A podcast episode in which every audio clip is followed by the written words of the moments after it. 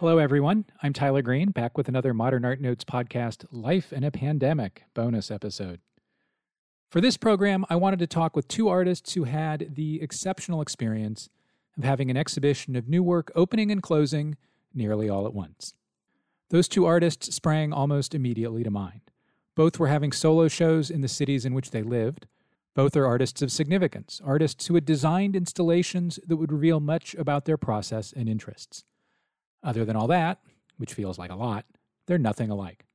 My first guest this week will be Paul Mpagi Sepuya, who was last on the program in the first week of 2020 when a Contemporary Art Museum St. Louis originated survey of his work was on view at the Blaffer Museum at the University of Houston. On March 14th, Paul debuted new photographs at Los Angeles' Vielmetter Gallery. After I talk with Paul, I'll talk with painter Kate Shepherd. On March 12th, Gallery Lelong in New York City's Chelsea neighborhood opened a new show of Kate's latest work.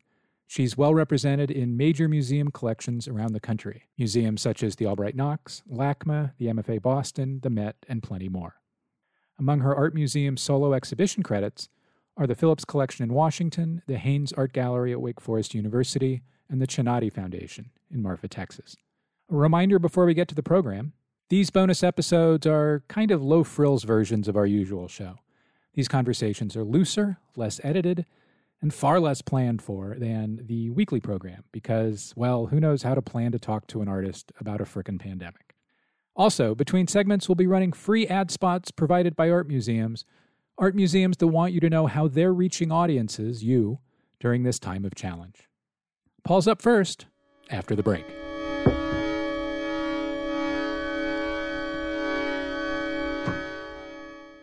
Just when the world seems to be shrinking, the staff at the Harvard Art Museums hopes to play a small part in expanding it.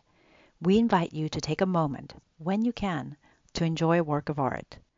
Browse images of our world-class collections, approximately 250,000 artworks that range from ancient to contemporary and span much of the globe dive into the stunning flora and fauna depicted in our special exhibition, Painting Edo Japanese Art from the Feinberg Collection, or take a behind the scenes look at projects in our renowned conservation labs.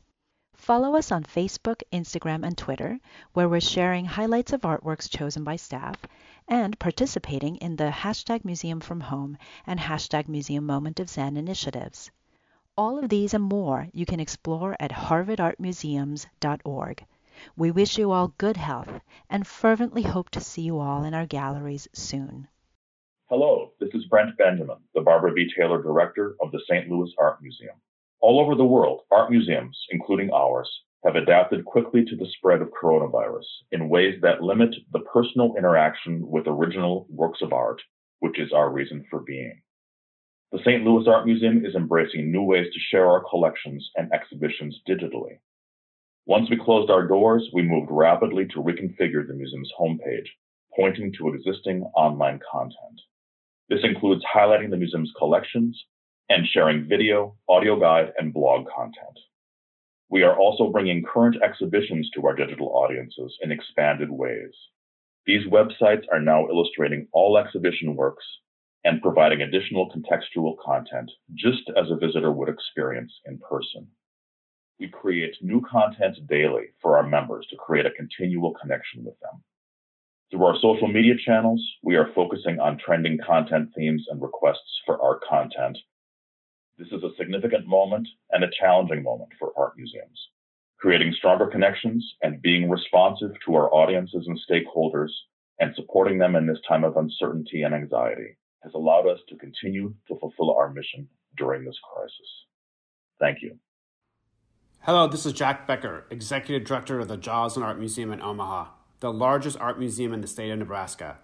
Like so many others, our museum is closed right now, but we remain just a few clicks away. Find virtual gallery talks by curators, interactive social media prompts that encourage conversation, and art engagement resources for teachers, parents, and kids with more being added daily. Find us on social media at Joslyn Art Museum or visit our website at joslyn.org and click Art from Afar. See you online.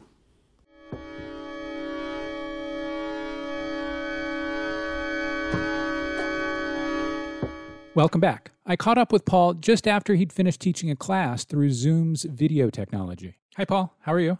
Hi, Tyler. I'm doing all right in the circumstances. Nice of you to put Zoom down to talk with me. yeah, it's a lot of Zoom. so much Zoom. um, I'm almost afraid of what kind of impact it's going to have on teaching going forward um, and like what people are expected to do and the type of skill sets we're supposed to have but anyways yeah i'm on i'm on zoom a lot yeah i've i've had some friends of mine who who uh, teach history courses um, begin to worry about that so let's um, let's provide the audience with some context about your last couple weeks you had a show that um, was planned, long planned, long scheduled to open at Vielmetter on on March 14th or so. Um, yep. Yeah, Saturday the 14th. Yeah, and you've had, you know, this is not a new thing for you, right? You've had lots of solo shows all over the world over the last 13 years. But yeah. but but and I, I think this this is like important and significant. This was to be just your second solo show where you live in Los Angeles. Yeah. Yeah, it was, you know, the first show I did in LA was at Team Gallery Bungalow in September of 2017. Um, and that was a really important show. It kind of set in motion, um, kind of debuted the the overall body of work and ideas that I've been thinking about for the past maybe almost four years now. Um, and so, you know, and that continued to develop. But you know, that show, the the bungalow, was a a small space and a really beautiful, really intimate space, but as a small show. So this is was to be the kind of the first um, substantial show, the first like big show in Los Angeles. And as you said, like I've had shows, fortunate to have a lot of shows around, you know, but even when I was living in New York, I only had one show in New York in 2008. Um, so there's really only been two times in the past dozen years that I've lived in a city where I've had a solo show, something that I've been able to spend time with or to visit with friends and just kind of take in. I feel like everyone else has been able to spend more time with finished work than I have, which is um, ironic it's great for for people who want to see the work. It's sad for me. wow. Well, I want to come back to that to, to to the impact on you of seeing your work on the wall and installed and with the sight lines you wanted and getting to have that for six weeks. But but let's um let's start the story at Vielmetter on the 14th. Mm-hmm. Uh, so the 14th is a Saturday. It's things around the United States have um, already begun to be canceled. Um, a tennis tournament I was supposed to be at that week mm-hmm. um, had been canceled six days earlier. Was there an opening? Oh, we, you know, it's like it kind of died, not completely died, but just kind of was cut down bit by bit as time went by. You know, like the the timing of the show was also coinciding with the final week of the winter quarter at UC San Diego, UC San Diego, where I teach. So um, that day, the 14th, was the, to be the beginning of spring break for me as well. And so I've been kind of feeling feeling all of these um, responses out on both the gallery side, but also on the faculty side through the UCs. Um, so on the one hand, I was sort of balancing going back and forth the couple weeks, the, the two prior weeks between doing bits of install at the gallery, then going back down to San Diego, then coming back home to Los Angeles. And it was spaced out. And so, you know, that final week leading up to it, um, that's probably the time when your tennis tournament was canceled, you know. Um, like there were debates um, I'm on the board of Printed Matter, and we were having the conversations about whether or not the to eventually cancel the LA Art Book Fair. Um, but it was always talking about large events, you know, groups where you couldn't kind of contain thousands of people, or then it got cut down to hundreds of people. I think by the time Friday came around, the 13th, um, Los Angeles had just maybe said that there was no gatherings over 50. You know, at this point, time has moved so fast that it's even hard to remember how it all happened. But by, you know, by Wednesday, the 11th, we had already realized we couldn't do a dinner. Um, you know, Suzanne said, you know, clearly we, we couldn't put people in risk at a at a restaurant, but perhaps we could have a smaller scale opening and then do something later. And then, you know, I think it was probably the day of the 14th when there was no gatherings over maybe 25 people allowed. Um, and the gallery decided to switch to doing um, by appointment only. Um, so I kept trying to find, you know, respond to whatever was coming down from um, the experts. And so I was there. Um, I I had previously sent out, you know, as artists do, um, you know, save the day, come to my opening, I'd love to see you. Um, and then I started posting to friends and people on, let's say, Instagram or just like in person or chatting by text um, that there wasn't going to be an opening. Um, but a few friends did come by and we had a very small group, sort of awkwardly spaced out. Fortunately, the gallery is quite big. um, and I, yeah, yeah, that was the last time I've seen a group of of um, of friends. I think you've seen the show since that night because y'all pivoted to figuring out how to represent its physical manifestation on, online. Mm-hmm. Well, so we made use of whatever quick footage already existed. None of that was planned to be used. Um, the thought, you know, because as far as the opening, by the time of the opening, we were thinking, you know, it's great. It's the show's here in Los Angeles. I live 15 minutes away. I could meet people one on one and walk people through. There would always be at least one, you know, one gallery staff person there to minimize. You know, we were trying to plan a way in which people could see the work.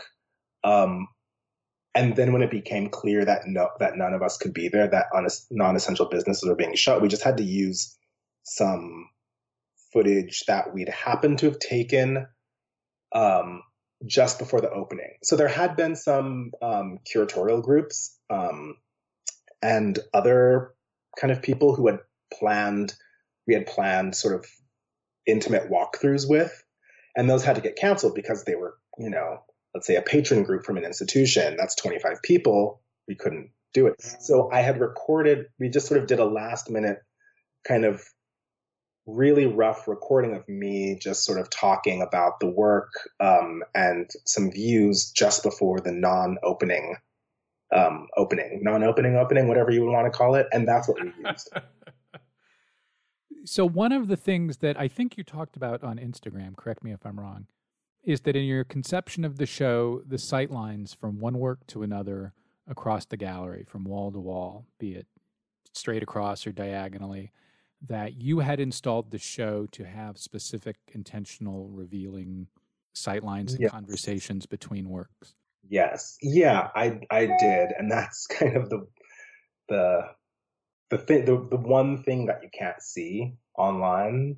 Um yeah, and that's you know that's something that I've done in pretty much any installation I've done for an exhibition. I've been thinking about sightlines more often um, and in most past shows what those notes across sightlines are are um, a lot of times they rely on a kind of privileged inside knowledge things that are sort of set up for those subjects those friends who are in the work or people who are who kind of like move within those social circles.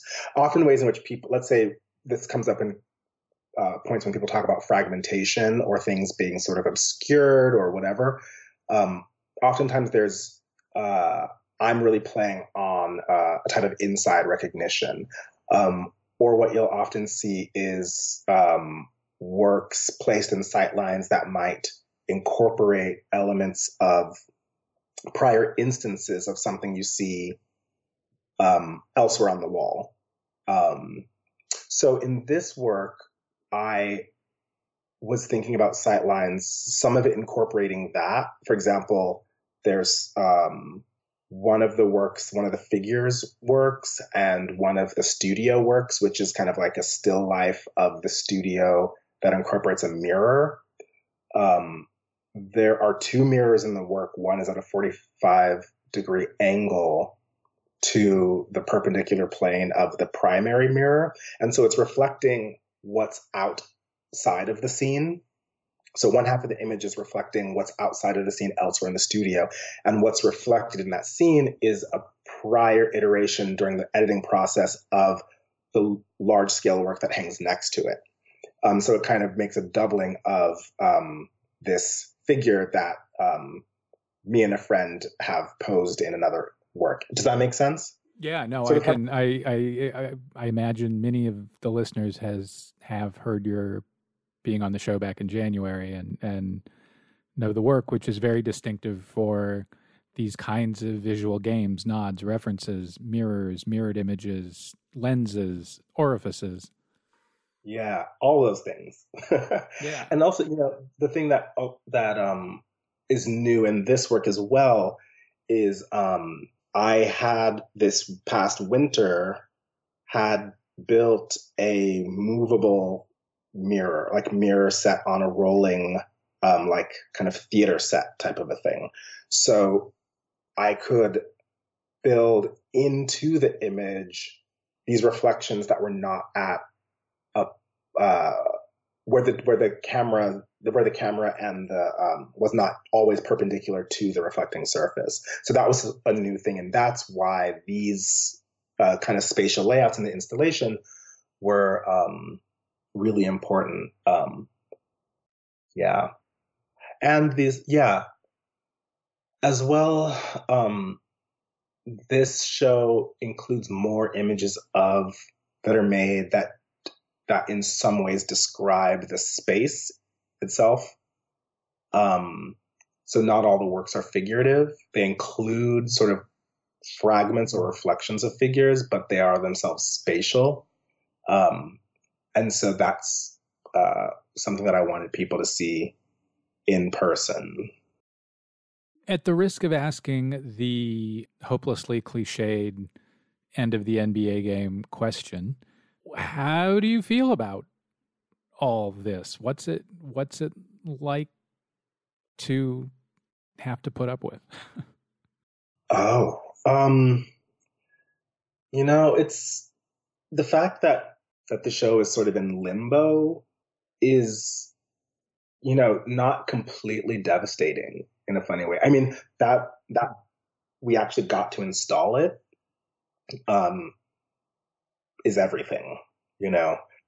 And there's just so much to do, you know, just keeping in mind, um, staying safe and healthy, like figuring out how to, you know, work when I can't be in the studio. You know, I have a part-time studio manager, you know, how do, how do we keep that going? You know, there's, um, this was also, you know, the first time I'd done a, a solo show with large scale works, um, with all works on a, a pretty big scale. So it's like all these things, like suddenly having um, the responsibility of being a boss at, in my studio practice and kind of the uh, investment in making large scale work. Like all these things are just really like that's really what I'm thinking about more so than um,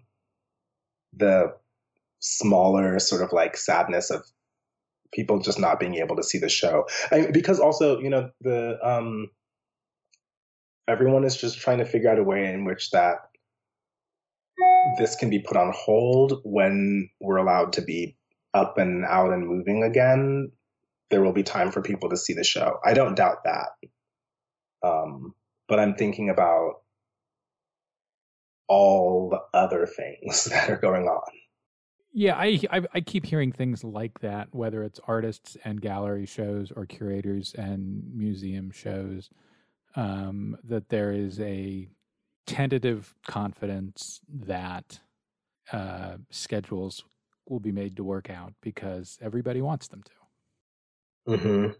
Yeah, yeah, and then the you know the way in which like um, arts media and writers and people are reaching out to make stories like this is also really encouraging. Um, you know, there's kind of been almost a. Sometimes it feels like there's an. Uh, um, what's a better way to say it? Like, yeah, there's a there's a lot of um, people reaching out, um, and so finding different ways to just kind of keep these shows um, and the work like in people's like on people's radar. Is there anything that you think or fear might be lost as a result of this interregnum or whatever we're calling this global moment? This oh I'm convinced it's the beginning of like the next great uh, depression. Um, and there's I don't know what I, I at this point, this many years into the current administration, I've sort of lost my uh, some of my hope that we'll be able to use this opportunity to really rebuild and restructure things in a you know towards a positive future. Um, so there's that that feeling of what what will be lost. Um, but also I'm you know I'm afraid of what kind of galleries and artist run spaces and institutions and stuff will get will get lost. Um, yeah. You show in LA, um, which is surrounded by art schools and artists, you know, one of the four or five big art making capitals in the world.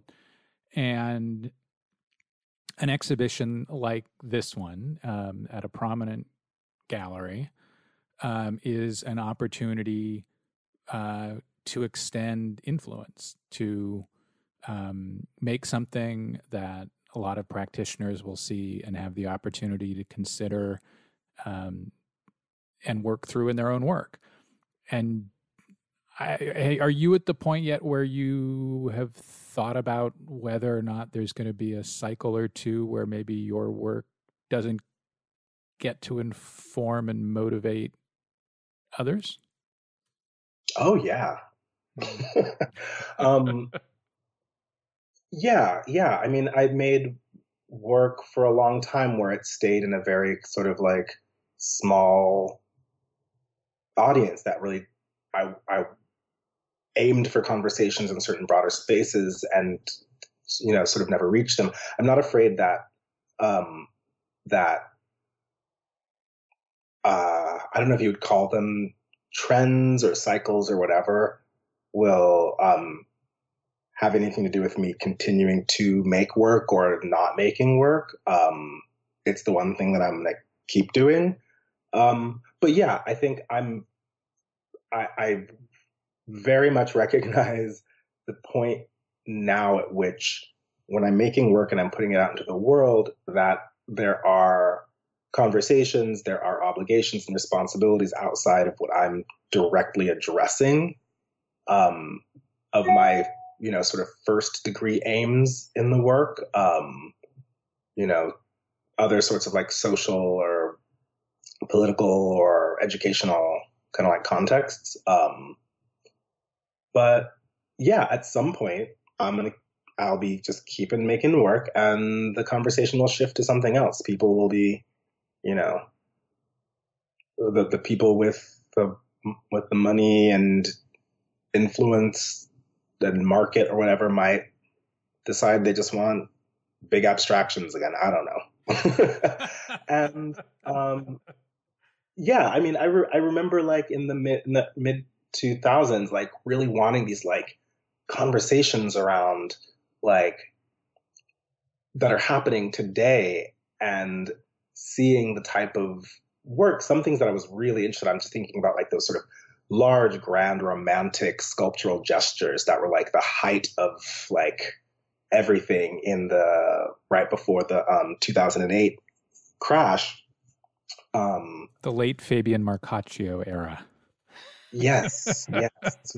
um, and and also, I think it's it's I, I you know talking to uh, people in the you know who are working at galleries and running galleries or have a closer insight to to markets and stuff or you know they're saying this is way worse already than 2008 for many reasons but i think it was helpful to have gone through that experience figuring out like that keeping making work the desire to make work and finding like your own um, measures of success and satisfaction is the most important thing because you can't control all the other stuff.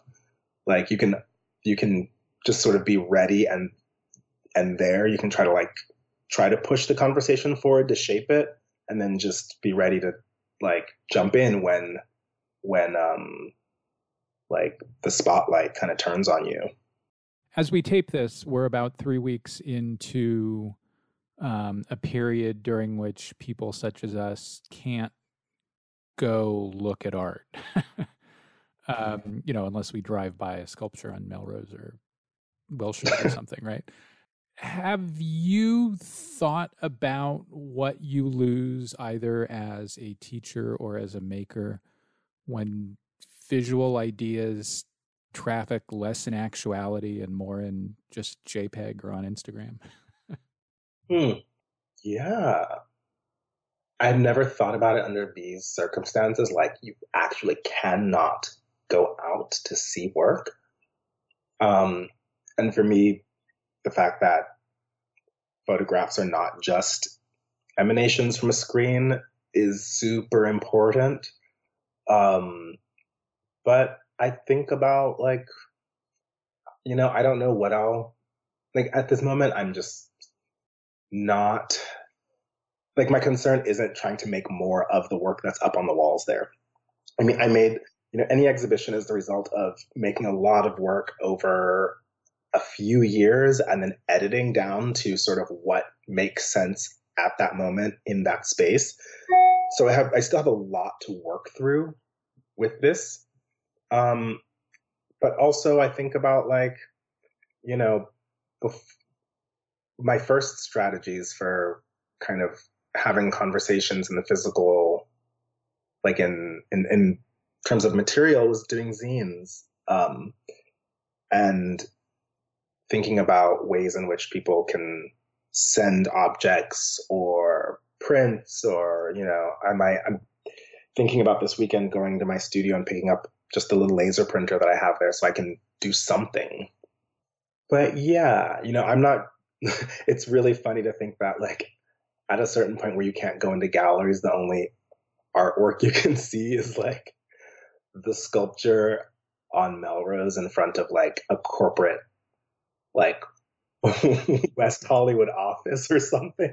it's kind of terrifying. So hopefully there's a way that which that people can exchange through um, through if it needs if it is physical through the mail or through some other types of drop offs and exchanges, small objects and things, or really using like making work that's really thinking about the screen. I mean, there's no doubt at this point that that um, digital media is, you know, wholly legitimate like realm in which to make work. So I don't know.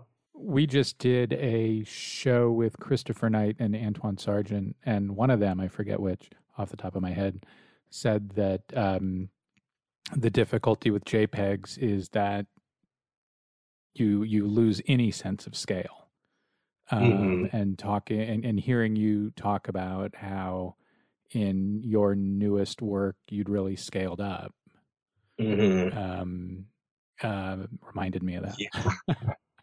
yeah, you lose, you really do lose that scale. It's you know, there's like in little small ways.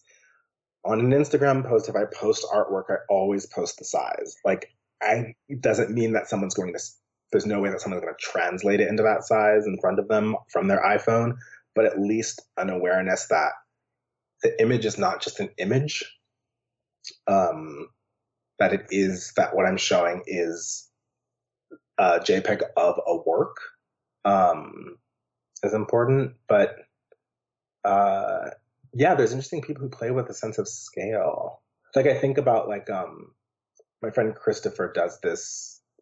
We started kind of uh, making zines around the same time, and he's continued this project called Pinups. It's like a sort of like sexy bears like zine that's turned into sort of a uh, it was sort of like a regular set of issues and now it's just sort of individual kind of more artist projects.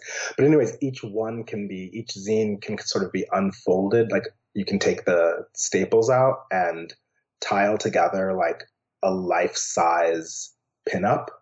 You know it's like this thing can go through the mail in this like nice little bundled way but like you can return it to a sense of scale you know like and as you were talking about what um, Christopher and Antwaun were saying, like it makes me think of a project like that of like Pinups magazine. Um, there is a question I've been asking artists for the la- over the last couple weeks, and it strikes me it's probably even more relevant for your work because key or fundamental to your work is quite often people being in physical contact with each other. Mm-hmm. um, mm-hmm. and uh, and and then how you play with that um, in the work. So that's all a way of building up toward asking if you think or have a sense yet of if the pandemic and the response to it will find its way into your work. Oh yeah, absolutely. I mean, I don't, you know, I don't. At this point, I don't know.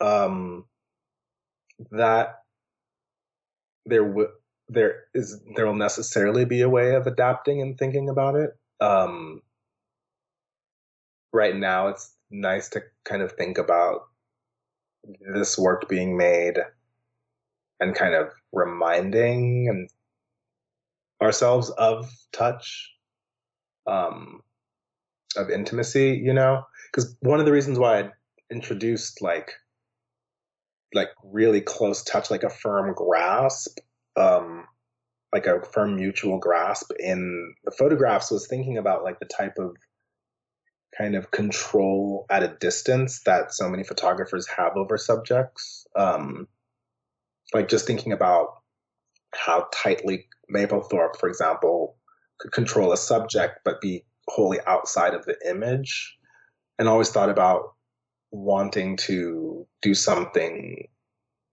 in response to that. Um, so I think, yeah, there's a way of sort of retreating back and continuing to make photographs, but I think there needs to be another way to come around to um, making that distance like more positive. Um, and I, I don't have an answer to that. Um, and I have not, you know, it's been, um, I'm trying to think how long has it been since I like last made a portrait. Um, so yeah, I don't have an answer to that. I'm sorry. Mm, no, well, we're three weeks in. I mean, we may have. Oh, I'm not even going to say it. Um, the the last question I've asked almost everybody um, on these bonus shows is uh, do you think in terms of, oh my God, I can't wait to do this when when this is all over? Oh God, I just can't wait to like like have people over. you know, just um yeah, I just can't wait to go out um to just be like in a crowd of people um, and I don't know when that's going to happen again. Yeah. Paul, thank you. Yeah, nice talking to you, Tyler.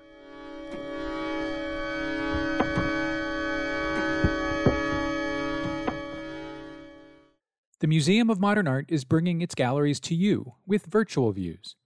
You'll find exclusive access to Donald Judd's revolutionary sculptures, Dorothea Lange's impactful photographs, intimate home movies, and more at MoMA.org. Every weekend, they'll take you inside an exhibition or a favorite artwork from the collection through video stories and curator Q&As, as well as audio playlists and feature articles. Virtual Views continues this Thursday, April 16th, with Felix Fénéon, the anarchist and the avant garde from Cenac to Matisse and beyond.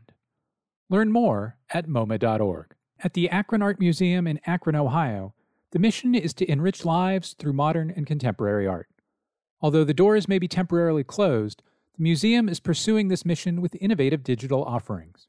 Recharge, reflect, and reconnect with art, yourself, and your community through programs such as AAM at Home, museum games, online studio hours, the Relief Podcast, and much more. Learn more or visit the collection at akronartmuseum.org or check out any of our social media platforms at Akron Art Museum. While the new museum remains closed at this time, you can stay engaged with the museum by signing up to receive their biweekly home delivery newsletters at newmuseum.org and by following the museum on their social media channels. These resources feature rich digital content from the museum's vast archive, as well as content culled from their ongoing partnership with Rhizome and New Inc., the new museum's cultural incubator.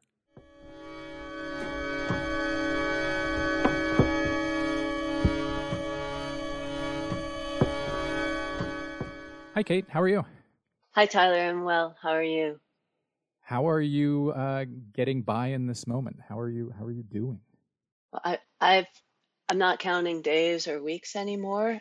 Time is quite strange, and I, I never know what day it is. Although there is a designated day to do laundry, so that's the one day I, I know. And there's a designated day that we're allowed to leave the house and go to the farmers market, and that's Saturday. So it's that's our life day. Um, I'm doing well. We had a crisis in the family, so we had to um, enlist a lot of specialists and work with them via, you know, one one of these uh, Zoom type of things. And I found that they were incredibly natural to use, seeing somebody's face and they're seeing ours. And we got really far. Um, I, which is why I'm on this podcast. My show was open for only a day, and I wasn't really able to kind of mourn that because so much happened in the family. Right after that, that I that I had to really snap into triage gear, and um,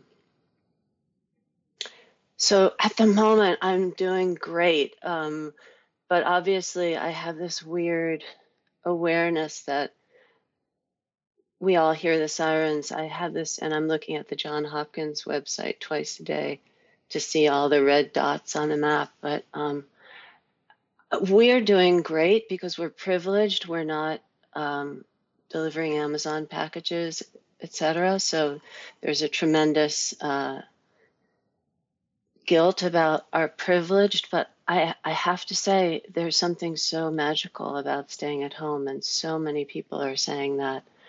Um, and I'm grateful that the crisis in our family is over. Um, I also averted something that is so common with artists, which is that usually once you put a show up, you. Oh, this was a terrible moment years ago an artist came to my studio right before I was going to install, and she she le- when she left the studio, right at the threshold, she said, "Get ready for the depression," and I was like, "Fuck you, man!" But I knew that she was really saying something that was inevitable for every artist, and even my friend Dan Walsh said while he was installing, "I'm feeling it already. Um, but I got to avoid that whole thing because I got to um, just segue into a whole different extreme reality. Um, and it's almost like the show doesn't exist. And what remains is such a sense of triumph for having figured that show out. So I'm just I'm just stuck with like a winning lottery ticket without cashing it in yet, and it it it feels it it it feels oddly perfect. And I I've always been somebody who has had emotions before things happen. Like I mourn people before they die. I know that sounds really strange, or I so I I felt this coming, and I remember walking through the ADAA, cry, literally crying. It was so embarrassing every time I saw a, a dealer I work with or or an artist. They'd say, "How are you?" and tears just went down my cheek. And they said, "What's going on?" And I said, I, am about to open a show, and I, I, I feel an enormous sense of fear." I'm never afraid of showing my work. I, I feel perfectly confident um, at, after I've deemed something viewable, but I could just feel something coming. And um, so, so how am I doing? I, I'm at the moment. I'm just so grateful. God, I'm, and it. There's so many echoes between what's going on now and things I've experienced in the past, but in different ways. And in preparing to talk to you, I started to sort of take stock of all those different experiences, of which there are so many. Like, I remember uh, being in the hospital about to give birth to my son, and um, the front page of the newspaper was about crew members stuck in a submarine and knowing out all of the world knowing that they would die. And I, I, as well as Ursula in the podcast you did before this, have an unbelievable fear of claustrophobia, of, as she said, being stuck in a coffin. Even, she said, even if I'm dead, I don't want to be stuck in a coffin. And I can so relate to that. So I was about to give birth, and these crew members were stuck in you know, an undersea coffin, let's say, and I didn't know where to focus my attention. I remember that so vividly. Um, of course, New Yorkers also experience the towers falling and smelling it so strongly, like a burning computer, knowing there was so much mourning and death going on and activity, fast activity. And that was the day we were moving from one apartment to the other. We had a 275 square foot apartment. Our son was starting to walk, and we walked down the street with the fire going, with a broomstick with all our hanging clothes on the broomstick. I remember going to the apartment a block away that was big enough for my son to sleep on the living room floor, and um, I I remember just having it's a it's a really interesting experience that's parallel all our lives in every day in every instance of having knowing there are different realities going on all the time.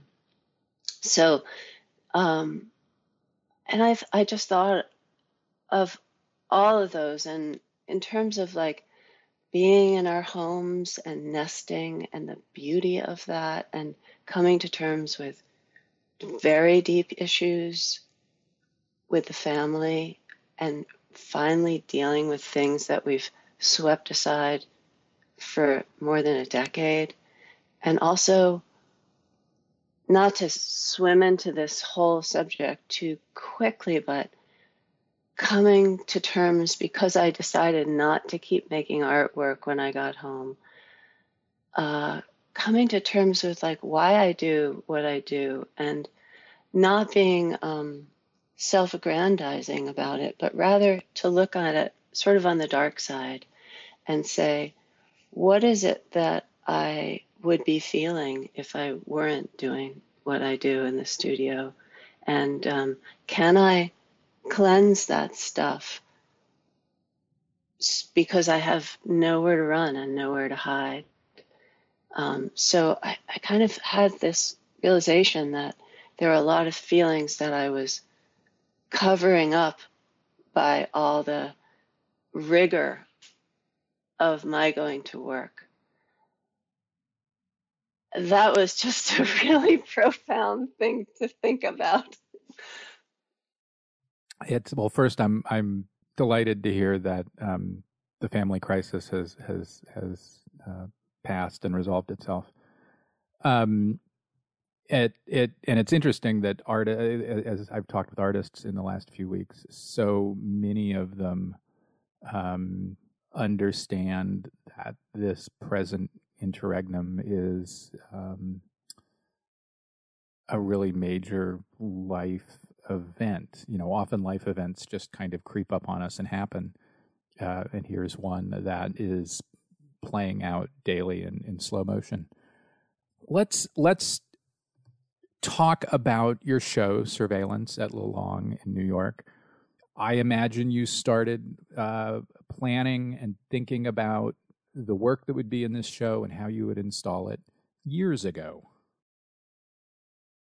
This this show is six years in the making. Uh, I've never. I I feel like being a middle aged or a mid career artist necessitates uh, renewal and slowness.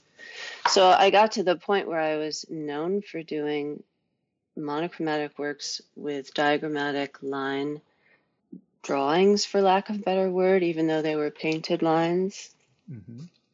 expressing space. And I had this hunger six years ago after my last show so let me just let me let me just jump in real quick. Your last show at Lelong before this one was in 2014. Um, you've had you know probably eight, six or eight solo shows other places in New York and Houston and San Francisco and North Carolina since then. But just to fill that in. Showing in New York is always like a reset marker button of um, like setting the groundwork for um, a vocabulary that can spread out elsewhere. Um, so I was spreading out various uh, inklings of this transition in the interim. Um, but I had this weird feeling inside that I wanted the paintings to make themselves. I didn't want to superimpose something that I had preconceived onto the work. And for that to happen, I needed to figure out what I was going to let go of and what I was going to keep. And that's why it took six years. Um, I went I went to Marfa to the Chinati Foundation. Um, Rob Weiner asked me to help with the Bridget Riley mural that was enormous, and he needed a crew, and he knew that I was good with brushwork, and we're very close because I've spent so much time there. Um, so I went, I let go. It was like the so rare that I would let go of my own life and daily practice. And it was a good chance for me to sort of press a reset button. And when I came back to the studio and this was like 3 years ago I had to talk about I, I had I had to reckon with the fact that the reflection in this in my paintings have always been the elephant in the room that I've never wanted to reckon with. And all everybody coming in the studio or into gallery shows would say and why is this paint so shiny? And I always had I had a party line which may or not be relevant to this conversation but I thought after a while why don't I make the paintings about that reflection? So I had to figure out how to do that in such a way that um, maintained some elements of what I feel are mine and my pocket. And that took years, and I it was too big of a jump for the gallery to show because there was no line between 2014 and 2016 that the viewer would connect.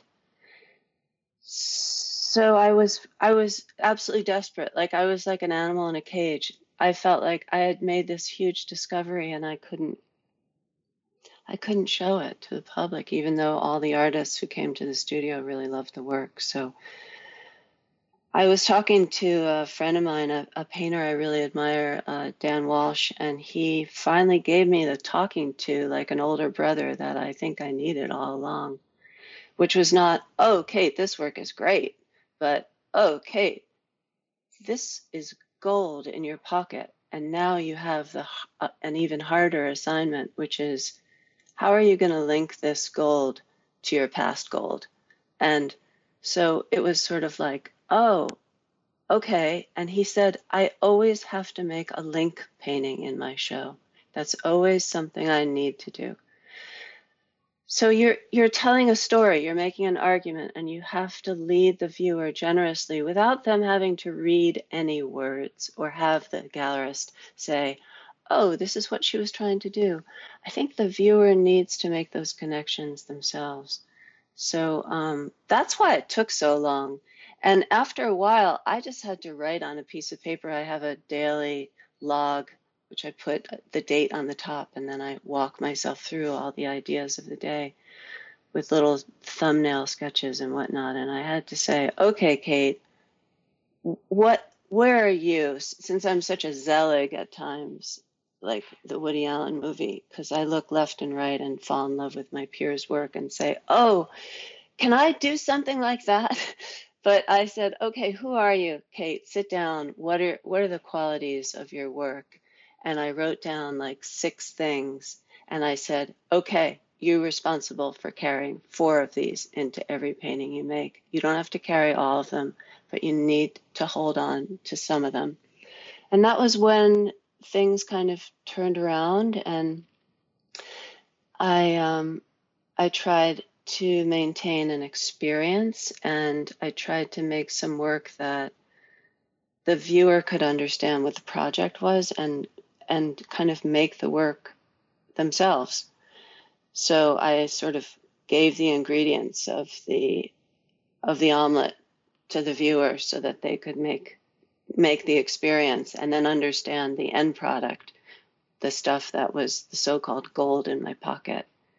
And that's speaking in very abstract terms, I know, without describing the work on the podcast, um, which I can do if you want me to. But um, anyway, just that's where I am and right now in explaining it. So it sounds like you had um, a a years planned conception of what this show and the narrative of your career and practice it would address. Um, uh, and so before we kind of get into how uh, the world got put on hold early in March, um, you mentioned a transitional painting or two. So maybe uh, where we should go next is you detailing what that moment of transition was and how that's represented in the show.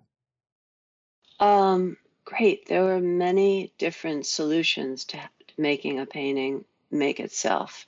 Um, but when I got back to the studio after doing the Bridget Riley mural, and by the way, I'm I'm not a huge Bridget Riley fan. I just loved I loved the experience, but it didn't necessarily um, uh, inform what I was trying to do.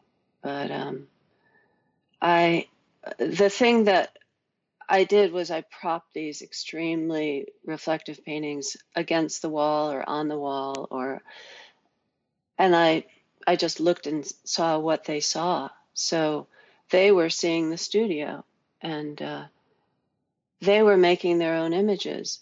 So the painting was, in essence, folding in on itself and making it making itself and i took photographs of these reflections and then went to a screen printer i've been working with for decades luther davis and we screen printed which was trial and error. Technically it was hard.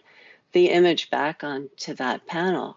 So i was i was recording a moment in time when this panel was in space which is a dangerous thing to do for me because I'm not a I'm not a, a painter who is known to put photography into into my work necessarily, but the photography was really addressing the quality of the paint itself. Um, so that's why it was so steps and leaps ahead and had to be linked to okay well this is this is not about photography. This is really about the paint itself.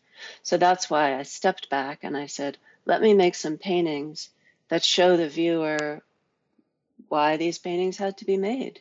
And um, that was that was an interesting thing i think i only figured that out uh, four months before the show opened because I went through all the ideas.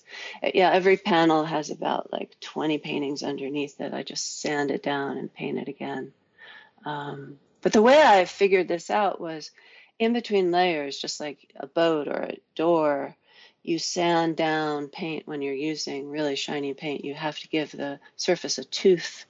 And the tooth was always, that sanded down surface was always so luscious to me. It felt like the like a belly or skin or an old blanket. And I always wanted to keep it, but I never had a reason to keep it. So by isolating that sanded velvet surface and then heaping some of the original paint, I could isolate where that paint reflected on the surface. And then it became sort of, like I said, in ingredients as opposed to something that was just uh, overall. Uh, it's hard to explain. So is is a and, painting like Saloon a good example of that? yeah, that was the first one, um, and that's why it has so much complication in the surface because there are so many paintings underneath it. Um, so yeah, sanding that down, seeing the beauty of that velvety surface, and then there were some line work paintings I did uh, a long time ago, and I basically just um, based that image on the line work without the lines.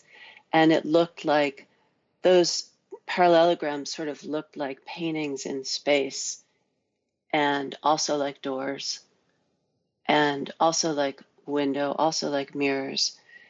But as far as you entering the paintings, because they're in some level of the language of perspective, um, you could you could e- enter into some semblance of space, but the space is then that velvety place, which is a rather beautiful void.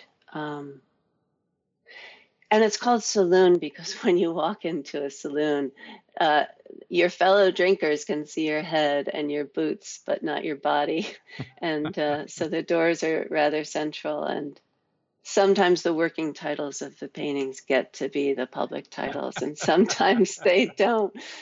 That was always the saloon painting uh, we'll have it on manpodcast.com uh, on the show page so you get to the point where um, you've made the body of work and there is uh, a lot of activity it sounds like in the final months before the show as you're installing the show, were you beginning to worry about what was happening in the broader world? There was some strange thing happening in the United States, as we all know, of not really being sure how far away and how close this tsunami was. Um, so I would say that while we were installing, it was such a glorious experience that um, yes, it was something we were concerned about, but we were also like laying a feast on the table, and that was really a glorious experience.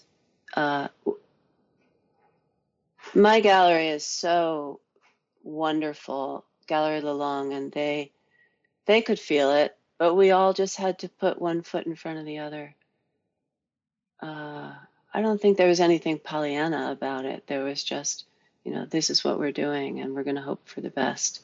And Mary kept saying, I've been through many things in the past and I'll go get through this one. Yeah, it's funny. I, I, I mean, that works that way for writers too, right? I mean, the work, you know, the work's got to get done. The work is both retreat and treat sometimes. Um, so you did get to have an opening, right? In, in, in a modified form we had an opening. Very few people came. It felt like a, a really tiny wedding, which I had. Very loving group of people. incredibly strong response to the show, which I didn't think was like a pity response. I thought it was really generous and and genuine. And then the next day, uh, Chelsea was dead. One artist came in whose show had just opened at Luhring Augustine, which was also about to close. And um, my husband came and took some f- footage of the of the show with walking around. Uh, thank God he did that because that was the the basis of this uh, of this uh, little video that the gallery put out with me talking way too slowly, but I did the best I could and uh, summarizing the show in as easy a term as I could. But um, and then and then we closed. So it was a one day show. Yeah. So how do you think about that? What is what is is something lost? What is lost? Um well, like I said, I felt a sense of triumph for having figured this show out uh, more than any other show. What's lost is um, obviously sales, which we were poised to make and are still poised to make, hopefully, in the future, because from what I understand, the gallery is really committed to having this show be open to the public once the public is able to leave the house, um, which I'm really grateful for, and I never knew until yesterday that that was a possibility. Um, what's lost is there were a couple of people I really wanted to be at that opening who didn't make it, and I don't think that this show can ex- be experienced virtually at all. Um, is that the word virtually? I think it is, but I th- I think that it can only be sh- you can only think that you understand it.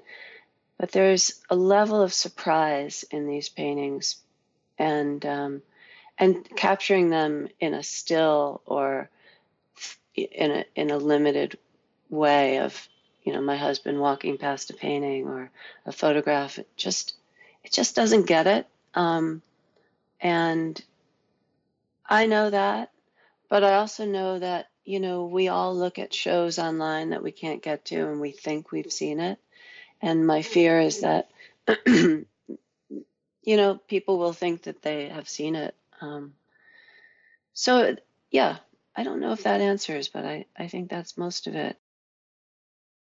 Uh, that, that's interesting. I've heard from so many people in, in the art world, whether it's artists and people at commercial galleries or curators uh, and administrators at museums that the that their commitments to not discarding this cycle of exhibitions, whether those exhibitions reflect scholarly thought by curators or the investigative work of artists, um, is overwhelming. That the reasons why artists and curators and people like me, I guess, um, do these things is being reinforced rather than um, challenged and then discarded. And so that's heartening to hear. Yeah.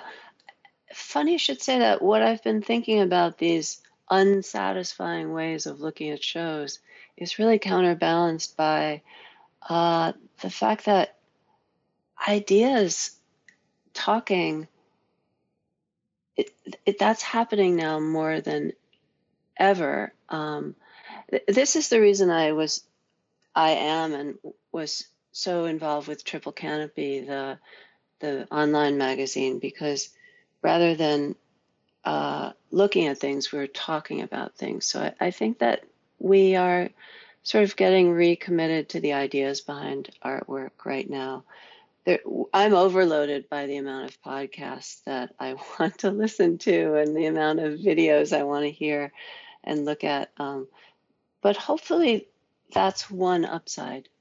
Um, listening to your interview with Anne about the Judd show was Anne Temkin. Really, really, yes, it was really overwhelming because I, what I heard in her was such a profound commitment to somebody else's work. And it really moved it really moved me. That level of uh, commitment. Yeah, I hope I hope I hope that's something our our show does in being as long format in our conversations as it is. I, I, I enjoy I enjoy that both at a kind of a visceral and spiritual level and at an intellectual level, and so I appreciate that. Thank you. One of the things that Paul Mpagi Sepuya and I talked about on the first segment of this bonus episode um, was that it had been uh, quite a number of years since he had had uh, a solo show in his hometown of Los Angeles. And indeed, this is by far his biggest show in Los Angeles. And you're in a not dissimilar situation in New York. Um, this is your first show at Lelong uh, in in six years. Do you anywhere in the corners of your mind think to yourself or worry to yourself that the chances that this body of work will have of influencing artists and other thinkers may be diminished? Absolutely. Uh, this more than any other show is is a fragile show because um, because I changed the I don't know if the word paradigm, but because I changed the whole approach to making paintings, you can't bring two of these to an art fair or put two in a back room and uh, have the viewer really understand what the whole motivation behind this work is. I think I needed to just um, flood the room with uh, examples of this experience. Otherwise, it I'm not getting the point across. So if it were a show of line work, we could put one up or two up, and you could say, "Oh, she's doing a different type of image," but the method would be familiar. So my fear is breaking up the show before it's digested as a whole. That that's really palpable for me. Um, but I have to say, I've never had such an army of people coming through my ga- my my um, my studio as I had in the last six years. I had every friend artist, even every new acquaintance artist coming through, some of them even three times to sort of troubleshoot this this uh, this type of approach and talk it through and hear what they had to say. So, in some ways, I feel like this um, show is public on a on a very underground level. I appreciate you just came out uh, of a period of many months of intensity getting the show on the walls. And in a very different way, the last six weeks have been a series of cascading intensities. So, what are you doing now? Are you still trying to make work? Are you um, still very much in the headspace of making this show? How are you? Are you having a practice now? Mm.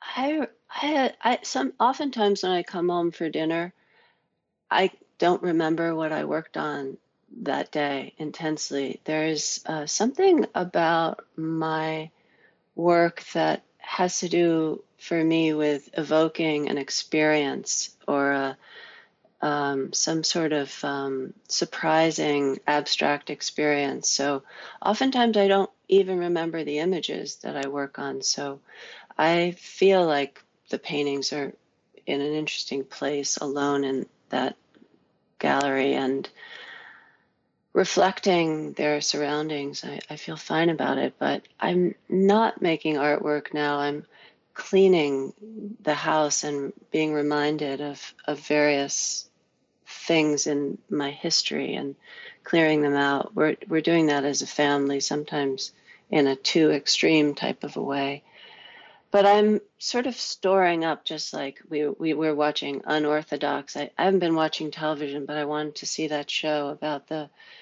the Hasidic woman who left her community in Williamsburg, which was a very confined community, and um, and and it talks about how two weeks out of the month you're not sleeping with your husband because you're unclean and how that's supposed to build an appetite, a sexual appetite. So in a lot of ways, that, that's the way I feel. I'm, I'm, I'm rebuilding my virginity to uh, to touching things, uh, art, and I'm really holding back um, because I want that sense of touch of materials to feel new and to feel like a surprise. Um, I'm all about making mistakes. I, I never get anything right the first time. So it's not like I, I'm going to do that necessarily. It's going to be a process, but I'm I'm really not ready to start that process yet. Um, the other thing I'm doing is I had a show planned in Houston at Hiram Butler Gallery, and I was going to give a talk at the Menil, which is my one of my all-time favorite places in the world. Um, I was really looking forward to it, and when it was evident, it was so fun because everybody knows that things are canceled, so we don't even have to talk about it. But I, I, I, I, uh, I love that. Um, so I, I called the gallery a couple weeks ago and I said, "Hey, let's have the show. I'm going to give you. How about I give you some instructions and you make the show from afar?" And he said, "Yeah." Josh Pazda. He said, "Yeah, lay it on me." So I'm building a SketchUp and a and a Photoshop file and with dimensions, and he's going to do some paintings right on the wall. I'm absolutely thrilled, and it feels really right to me. And artwork that is temporary feels right to me because right now it, it's just such a period of shedding because we're starting anew, and uh, a lack of accumulation feels feels really right. And also, if it's temporary, it also captures the time more pointedly. Um, so I'm really looking forward to that. The the paintings uh, in the Lelong show look terrific, uh, layered, both in terms of how they're made and the histories they refer to, and the mini art histories that are uh, within them. We will have a link uh, on the show page at manpodcast.com to the show and to the representations of it, uh, of course. Kate, thanks very much. Mm, thank you so much for having me. That's all for this week's show. The Modern Art Notes podcast is edited by Wilson Butterworth. Special thanks to Steve Roden, who created the sound for the program. The Modern Art Notes podcast is released under a Creative Commons license. Please visit Modern Art Notes for more information. Thanks for listening.